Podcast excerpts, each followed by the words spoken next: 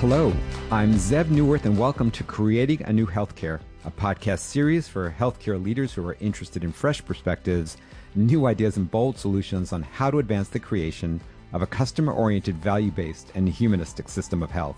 The views I express on this podcast are solely my own and do not represent the views of any other person or organization.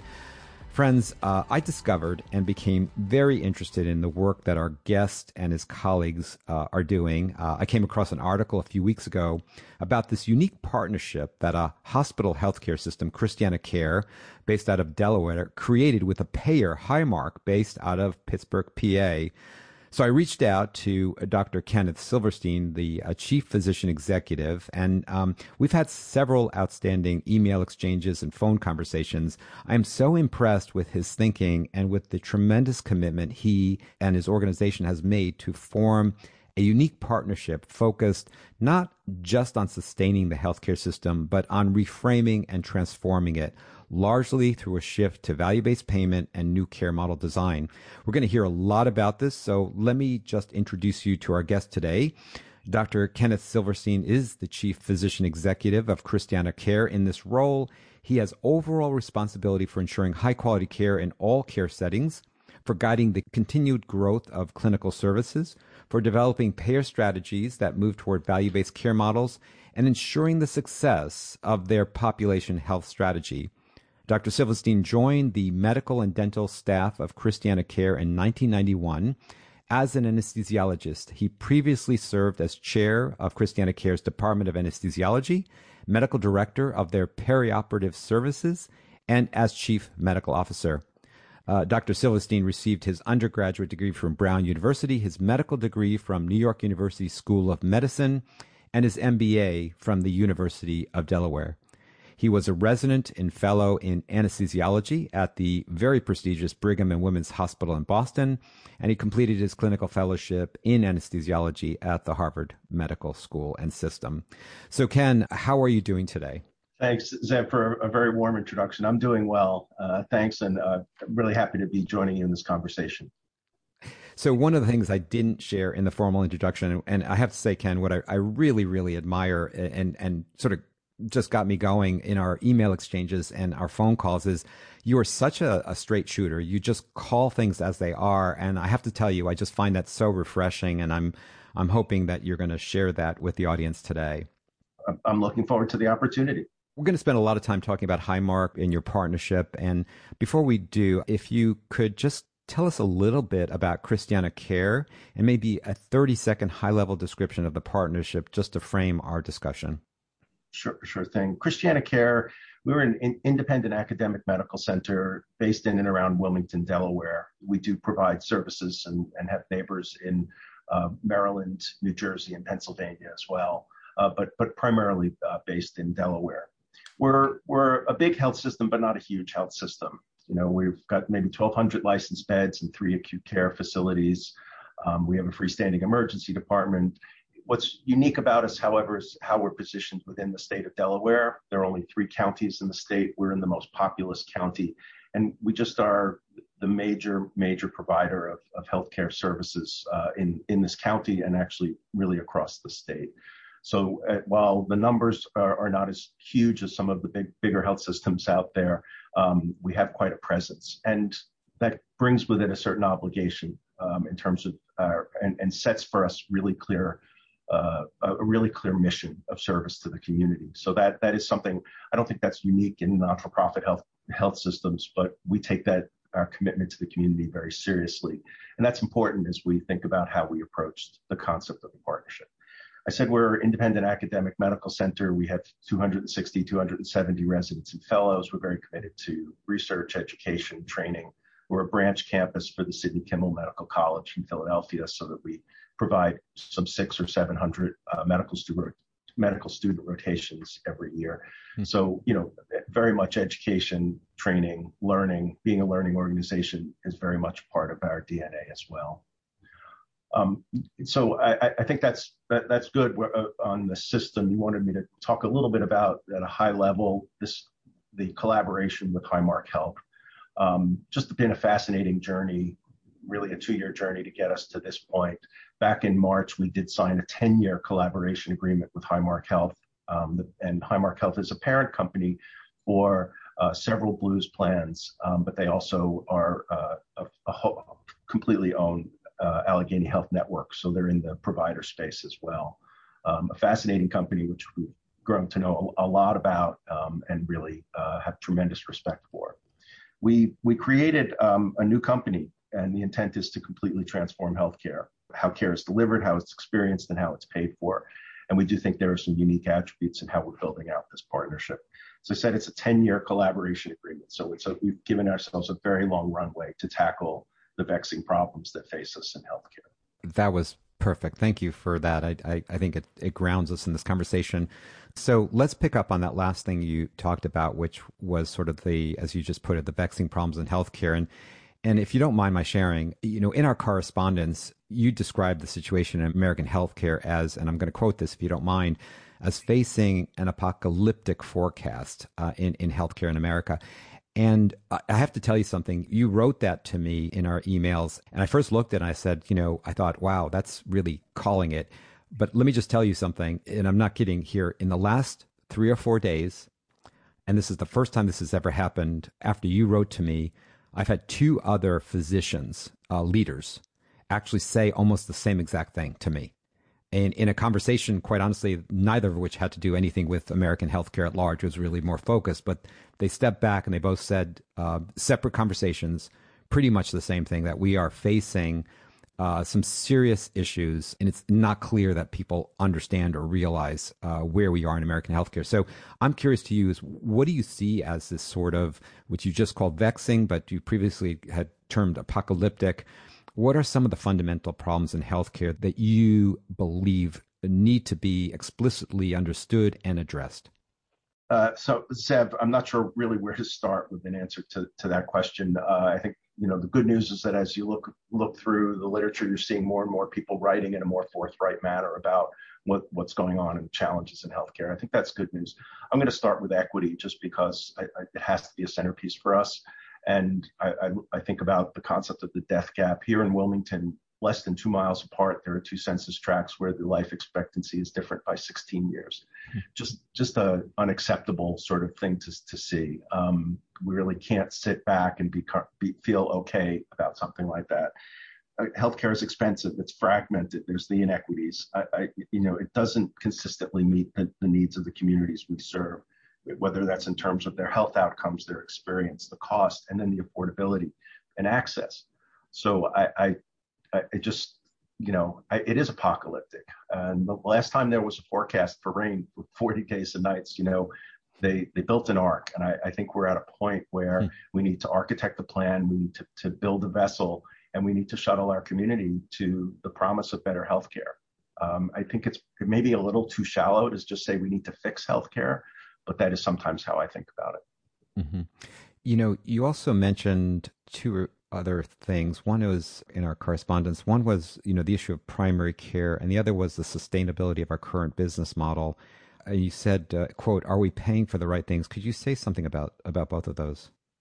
Sure. Primary care it is the foundation for how we're going to improve the health of uh, the communities we serve. It's the the cornerstone of population health management uh, it's it's kind of fun to talk to primary care doctors who who look at you sort of with patience and kindness and say we've known that for a very long time, um, but you know even if it's late to the party, better late than never to really focus on primary care as, as a foundation. That report that came out in in May from uh, the National Academy of, of Medicine calling primary care a common good that that investing and infusing primary care into the community, more primary care is better. Um, it's it's not traditional market forces. You need to just we need to build a strong foundation of primary care to start the conversation about improving the health of the communities that we serve. And the sustainability issue uh, in terms of the business model applies. Let's just talk about primary care for a minute.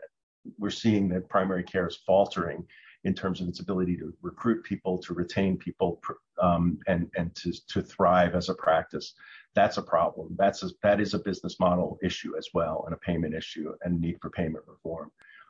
I, I, think your question is referring more globally. I also look at um, you know, some of the challenges that we're these challenges that we're seeing when you think about root cause challenges in healthcare. And what's the root cause? One of them, big issues that I, as I see it, is the gulf between how care is provided and how it's paid for, and that gap between the payer and the provider, the sort of third-party payment system, and the and the pay for volume is absolutely a root cause in in why we're seeing fragmentation and decaying of, of healthcare and its ability to deliver um, and meet the needs of the communities we serve.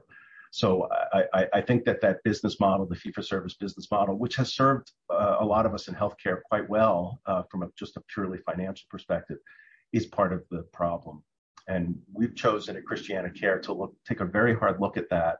And you know, it's it, it, I, I I think I shared with you mm-hmm. the concept of Clay Christensen and the Innovator's Dilemma in his book, The Innovator's Dilemma, and he discusses the dilemma zone in which there's an existing business model which is creating a decent revenue stream, uh, decent enough that you're afraid to sort of back off from it. But what will happen, what will emerge, uh, is a disruption in business model that is going to initially not generate quite the successful revenue stream as the old model, but it will ultimately surpass it. And jumping across that dilemma zone, going to a what what looks like perhaps a lower uh, business model with a lower form of you know revenue stream is scary but you've got to take that leap of faith you've got to commit to jumping across that zone to to get to a place where you will be ultimately more successful so we see fee for service as a, you know plateauing and and ultimately being eclipsed by pay for value and for value based payment and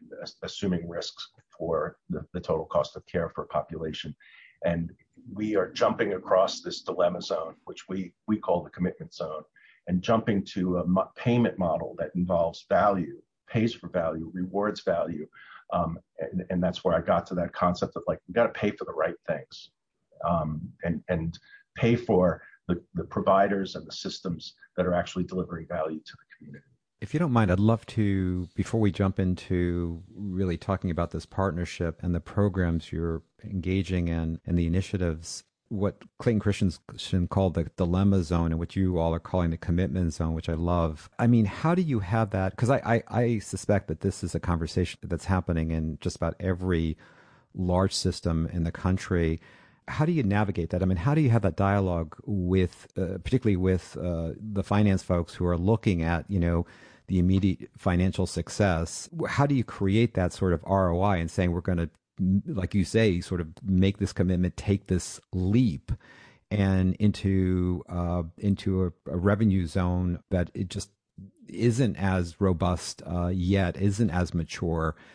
What are the arguments you make to to doing that? Because it does seem like there's going to be some short term loss or, or gives for the longer term gain. So I'm just curious what that looks like or how does that sound? And I, I want to say one thing I'm so proud of uh, at Christiana Care is that it's our CFO who actually first put that Clay Christensen slide up in a presentation.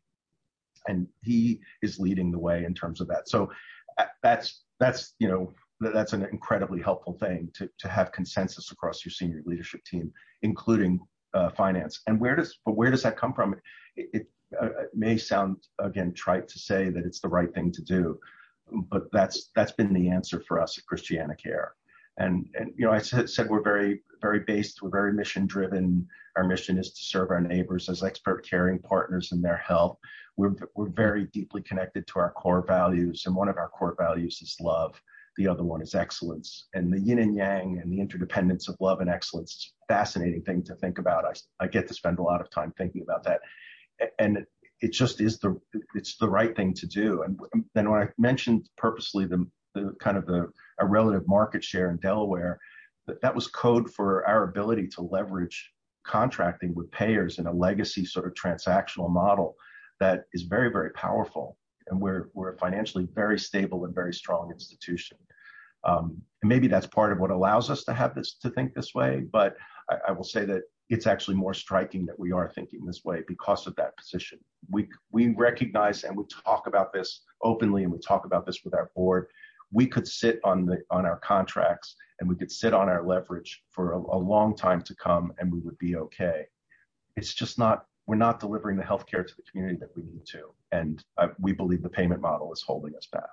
Wow. I can see where it comes from. Love and excellence. That's profound. It sounds like that's where this comes from. That conversation uh, is stemming from. And the fact that your CFO is leading it is, or co leading it is remarkable. So let's dive into the collaboration and partnership. Um, which it seems to me now hearing this backdrop this is just you know i understand a, a, lot more about the context of where you know you were looking for a partner and and you found highmark and they fit you know what you were looking for and i want to hear that but let me let me quote you uh, just to give some backdrop because you did you know you wrote together this is quote together we have launched a new company that will completely transform healthcare including how care is delivered and experienced and how it gets paid for.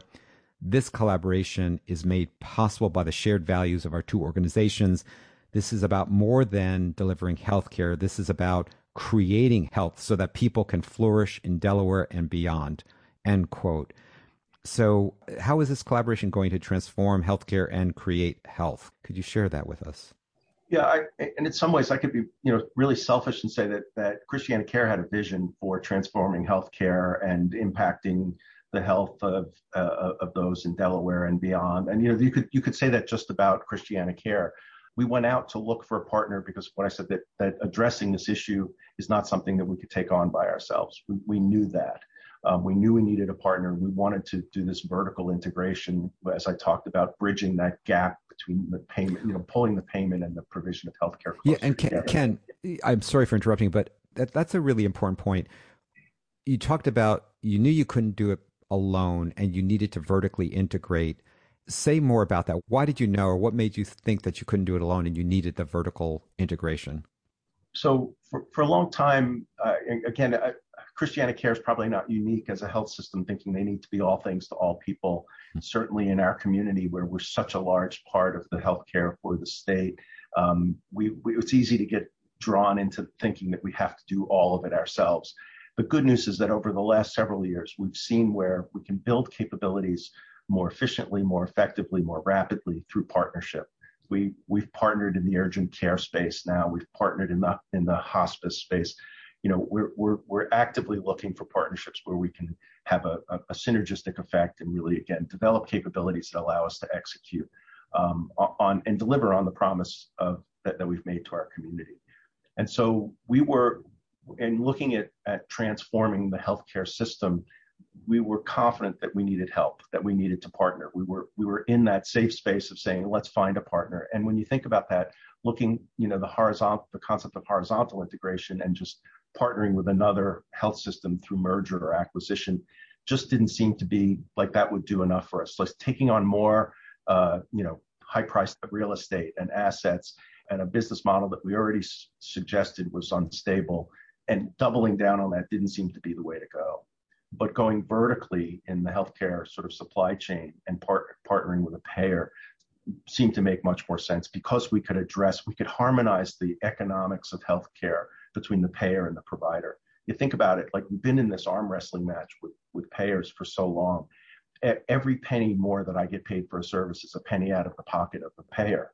You know, every inch that I move more closely to victory is an inch that you move closer to defeat in an arm wrestling match. And that is the legacy system that we're used to in the payer provider relationship. If we could fix that, we could be sitting at the same side of the table, if we could share the financials, upside and downside, we could get alignment and we could do things together that we would not be able to do apart. So we found that we, we were we we wanted to, and we had many conversations and we talked to other payers before we landed um, in the conversation with Highmark. But we were convinced that the payer relationship was the one we wanted to chase down, the partnership we wanted to build on. Then when we approached Highmark, it was sitting down. It was the first conversations were all about our our vision for healthcare. It was all about our mission. It was all about our values. And we literally took side by side, took our values, our behavior statements and, and core values, and we took their same documents, and you could circle verbatim phrases on each of them that were exactly the same. And uh, it was really a profound awakening for all of us in the room to realize just how aligned we were two healthcare organizations. We were healthcare executives from these healthcare organizations trying to do with a very similar vision for improving healthcare. And working together, when you start to explore the possibilities again of this har- harmonizing of the of the financials, is so powerful. And it as we began to sculpt and create what this vessel could this the ark could look like that we were building we, we just got broader and broader in terms of a comprehensive approach that it wouldn't just be about launching a medicare advantage product together um, it wouldn't just be about you know putting providers together to, to figure out the best way to do care management that it would be building a, a, a platform if you will that could truly transform healthcare and we would do that together. Wow, uh, I again just so admire you for uh, you know talking and you and you mentioned previously in our conversations you you really started with with foundational partnership principles what you you know like you said the mission and the vision and what you two were really about and that became the foundation for the discussion about what what we could do together and you mentioned a, a little bit already but was there another partnership principle that you could share in terms of even how you uh, criteria for for what you were looking for a partner or something that you both resonated around you and Highmark, Christiana yes, Care and Highmark? Uh, sure. Uh, you know the the principles uh, as we approach this. You know, we we were we are two unique organizations with our own board uh, of directors and and our own uh, communities to serve and our unique strategies and and so on. So like you know when you start to talk like now, we're like I said, I'm two years in. I feel very comfortable Uh, in in seeing overlap in terms of, for instance, on alignment around our strategies and thinking more and more about what things we should be doing together. But we have to recognize that there are literally thousands, tens of thousands of people who work for each of these companies who don't necessarily see that. And so we had to make sure that in our guiding principles as we put this the partnership together that we were that we acknowledge the unique nature of each individual organization and that each organization has you know continues to have the right if you will to pursue certain activities um, that are you know in pursuit of their individual mission and, and strategies we wanted to but we wanted to build something that would allow us to come together and wouldn't inhibit and block us from certain things. We wanted there to be flexibility because we didn't want to necessarily be exclusive in certain things. The concept of partnership that I talked about, it goes broadly. You know, if there's this opportunity to bring a, tech partner in, for instance, that can help us solve some sort of a, challenge we're facing, we want to have structures and legal structures that would accommodate for that. So th- those were some of the other guiding principles was that, that this was a real partnership that we would be sharing, invest, investing, contributing in, like ways. However, we acknowledge the unique nature of each of the organizations that were coming together in partnership and trying to create a structure that would allow us to be successful given the unknowns mm-hmm. looking into the future. Yeah, you know, uh, what struck me as as you're describing this is just how much time and effort you, Christiana Care and Highmark, spent on the relationship, on the relational aspect of this on the mission aspect of it, um, as opposed to, you know, just getting down to the tactical part of it. And I, I just have to call that out. I just, I, I find it remarkable because I, even reading through some of the, the literature you sent me, it just clearly a lot of time upfront was dedicated, and I suspect still is dedicated to the relationship, the engagement, the transparency, it's just yeah. striking to me. What? Yeah. No, there's no doubt, and you may you may be getting a biased take on that since I'm the one speaking. There's a ton of detailed operational work, obviously, that went into, particularly on the legal side, in terms of hammering out the arrangements and and the, the details. There there are so many agreements that had to get signed through across the different uh, facets of this of this partnership. Um, I, I was the one that was often just by my nature listening to the conversation and, and, perhaps jumping in to pull things back to that those guiding principles. Um, it, it, but that worked. You know, every mm-hmm. time there was a, there was some tension or some disagreement, if we could go back to the, the the principles, even as foundational as what are we trying to do here in healthcare? Mm-hmm. You know, thinking about like what's the problem we're trying to solve? Where that that's uh, we would pull back to the process, and that's just something that's that's that's my take on that. I will say that where this started, where the relationship with Highmark started, is with our CEO, um, Janice Nevin, and with the president of, of Highmark Inc., which is a part of Highmark Health, uh, Deb Rice Johnson. They had an ongoing relationship. They would talk every month. for a long time before we engaged in these partnership hmm. conversations. They built the relationship. They would talk about it. two major players in the state of Delaware, healthcare, made sense for them to have those conversations, but they set the tone for this. Um, they were the ones who came forward and said, let's explore what we could be doing together. So I, I, have to, you know, say that there's a there is a history of working closely with Highmark, um, and it was always around building up on the relationships. I, I think there's a lesson in there. I, you know, in healthcare, I think we've decontextualized the transactional part of healthcare. I think this goes down to literally the level of delivery where the relationship is sort of seen as separate. And I think, you know, for me, the lesson there is so much of content and transaction actually, the best of it emerges in and through relationships. And uh, so just, you know, again, striking uh, that that's, and thank you for sharing that, the backstory there. You talked about one project or initiative you're working on is launching a Medicare Advantage product together. There are some other core initiatives you're launching together. Could you share the uh, the, the major ones that you're working on? Yeah, I think I think maybe if it would be helpful if I can just sketch out for you how we're how the partnership is constructed. Um, sure. Their overarching governance model, which is a 50-50 joint venture, separate entity. And that is really the governance model. And we, there's a collaboration committee that is made up of, you know, the CEO, all the senior exec, executives, uh, six members from each each organization, signaling the importance of this uh, partnership. And that's the oversight and governance. There, there's a partnership realization committee. The name's not as important as the fact that it is about how do we get value out of the partnership, and that's a much more tactical committee that I, I'm a co-chair of. Um, so it is again senior executives, but it's um, we're meeting. Uh, we met weekly for months. We're meeting every other week at this point um, to really oversee how the how the, the partnership is taking off. So that, that's the overarching structure and, and governance. But we we then have um, vehicles, as we refer mm-hmm. to them, which are components of the partnership intended to create this comprehensive approach to transforming healthcare. So it starts with data. It starts with creating a combined data set and being able to apply a set of analytic tools to dig into the data to identify where there are opportunities in terms of low value care, high expense, places where um, we're not meeting the needs of the community through data and analytics, and then creating solutions to to tackle those issues. And so we will be we have a vehicle that is our solution design center. So we will be working together um, pulling the, uh, we have an innovation center, they have an innovation center. We're pulling those teams together and working on discrete solutions that we can put out into the into healthcare, to, whether that's to improve health outcomes, improve experience on the provider side, improve, improve experience on the on the customer side.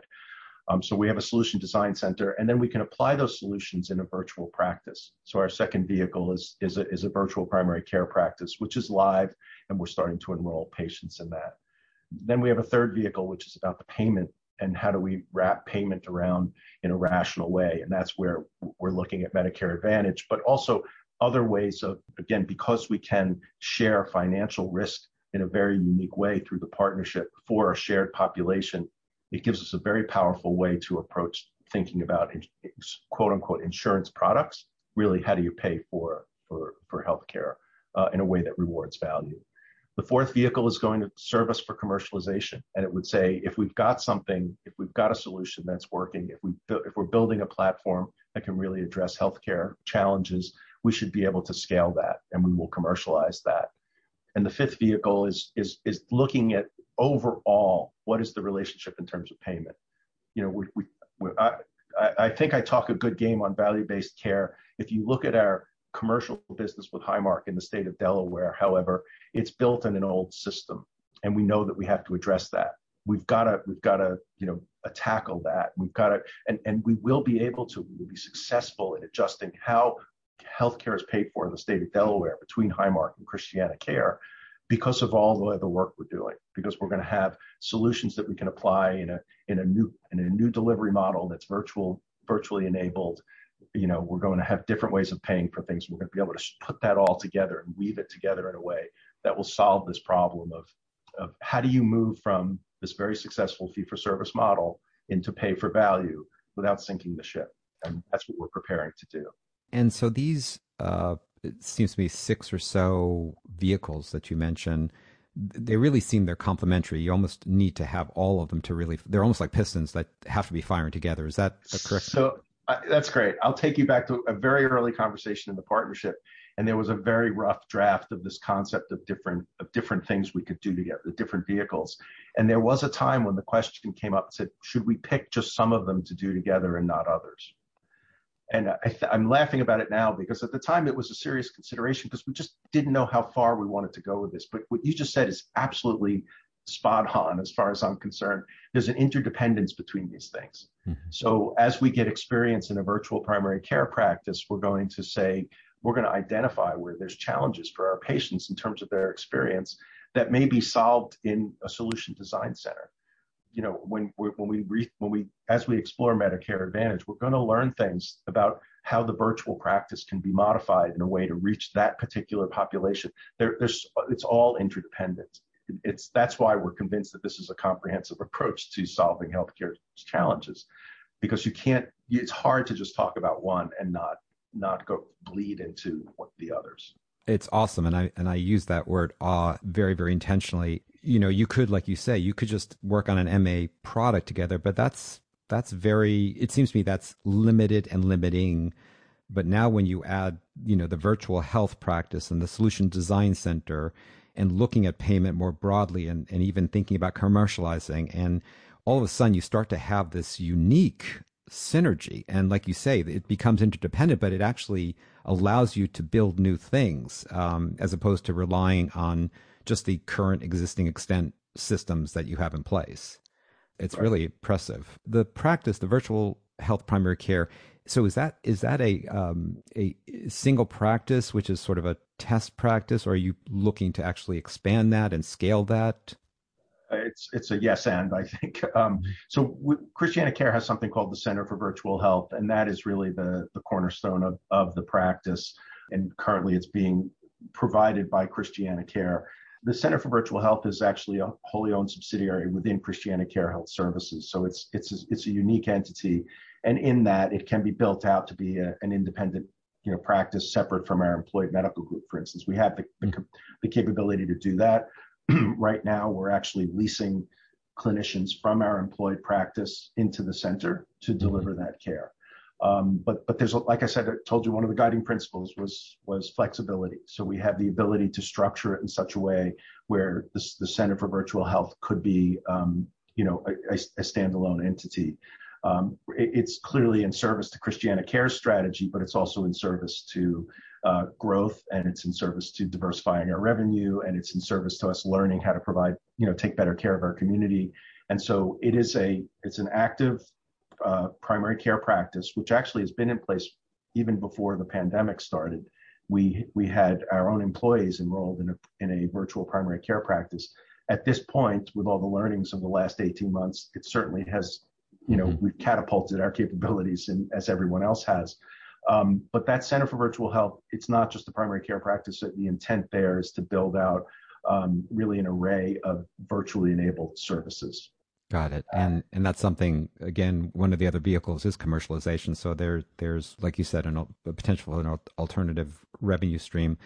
So is the practice? And I hate to just focus on one of these vehicles because there's they're all amazing. Is that practice purely 100% virtual, or is there an in person component to that? It is essentially 100% virtual. Um, you know, we I, and it's it's it's been such great learning. Which again, we started that journey um, and and we're on our way prior to to the pandemic, but certainly learned a whole lot more about just how much you can do in the virtual space. Um, if if someone needs to be seen, you know, we're fortunate. We're part of a health system, and we are we have, for instance, uh, urgent care centers that that are that we own. Um, we have ways of, of people being seen if they need to be seen.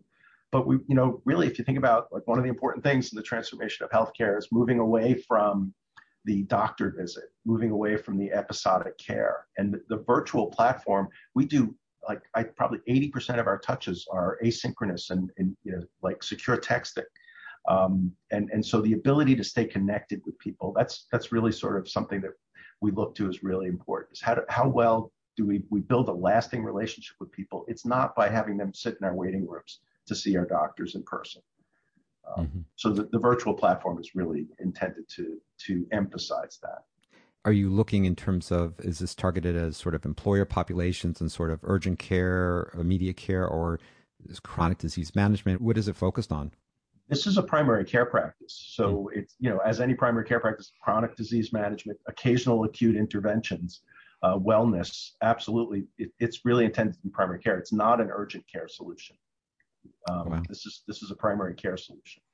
That's fantastic. I think we could devote a whole discussion and, and, and episode just to diving into that. Um, and maybe maybe I could pick up on that another time. I'm sure folks are wondering about it. And what other part of this would you like to emphasize? I, I want to give you the chance to speak to whatever vehicle. And and actually, before I do that, so this is this collaboration, this partnership.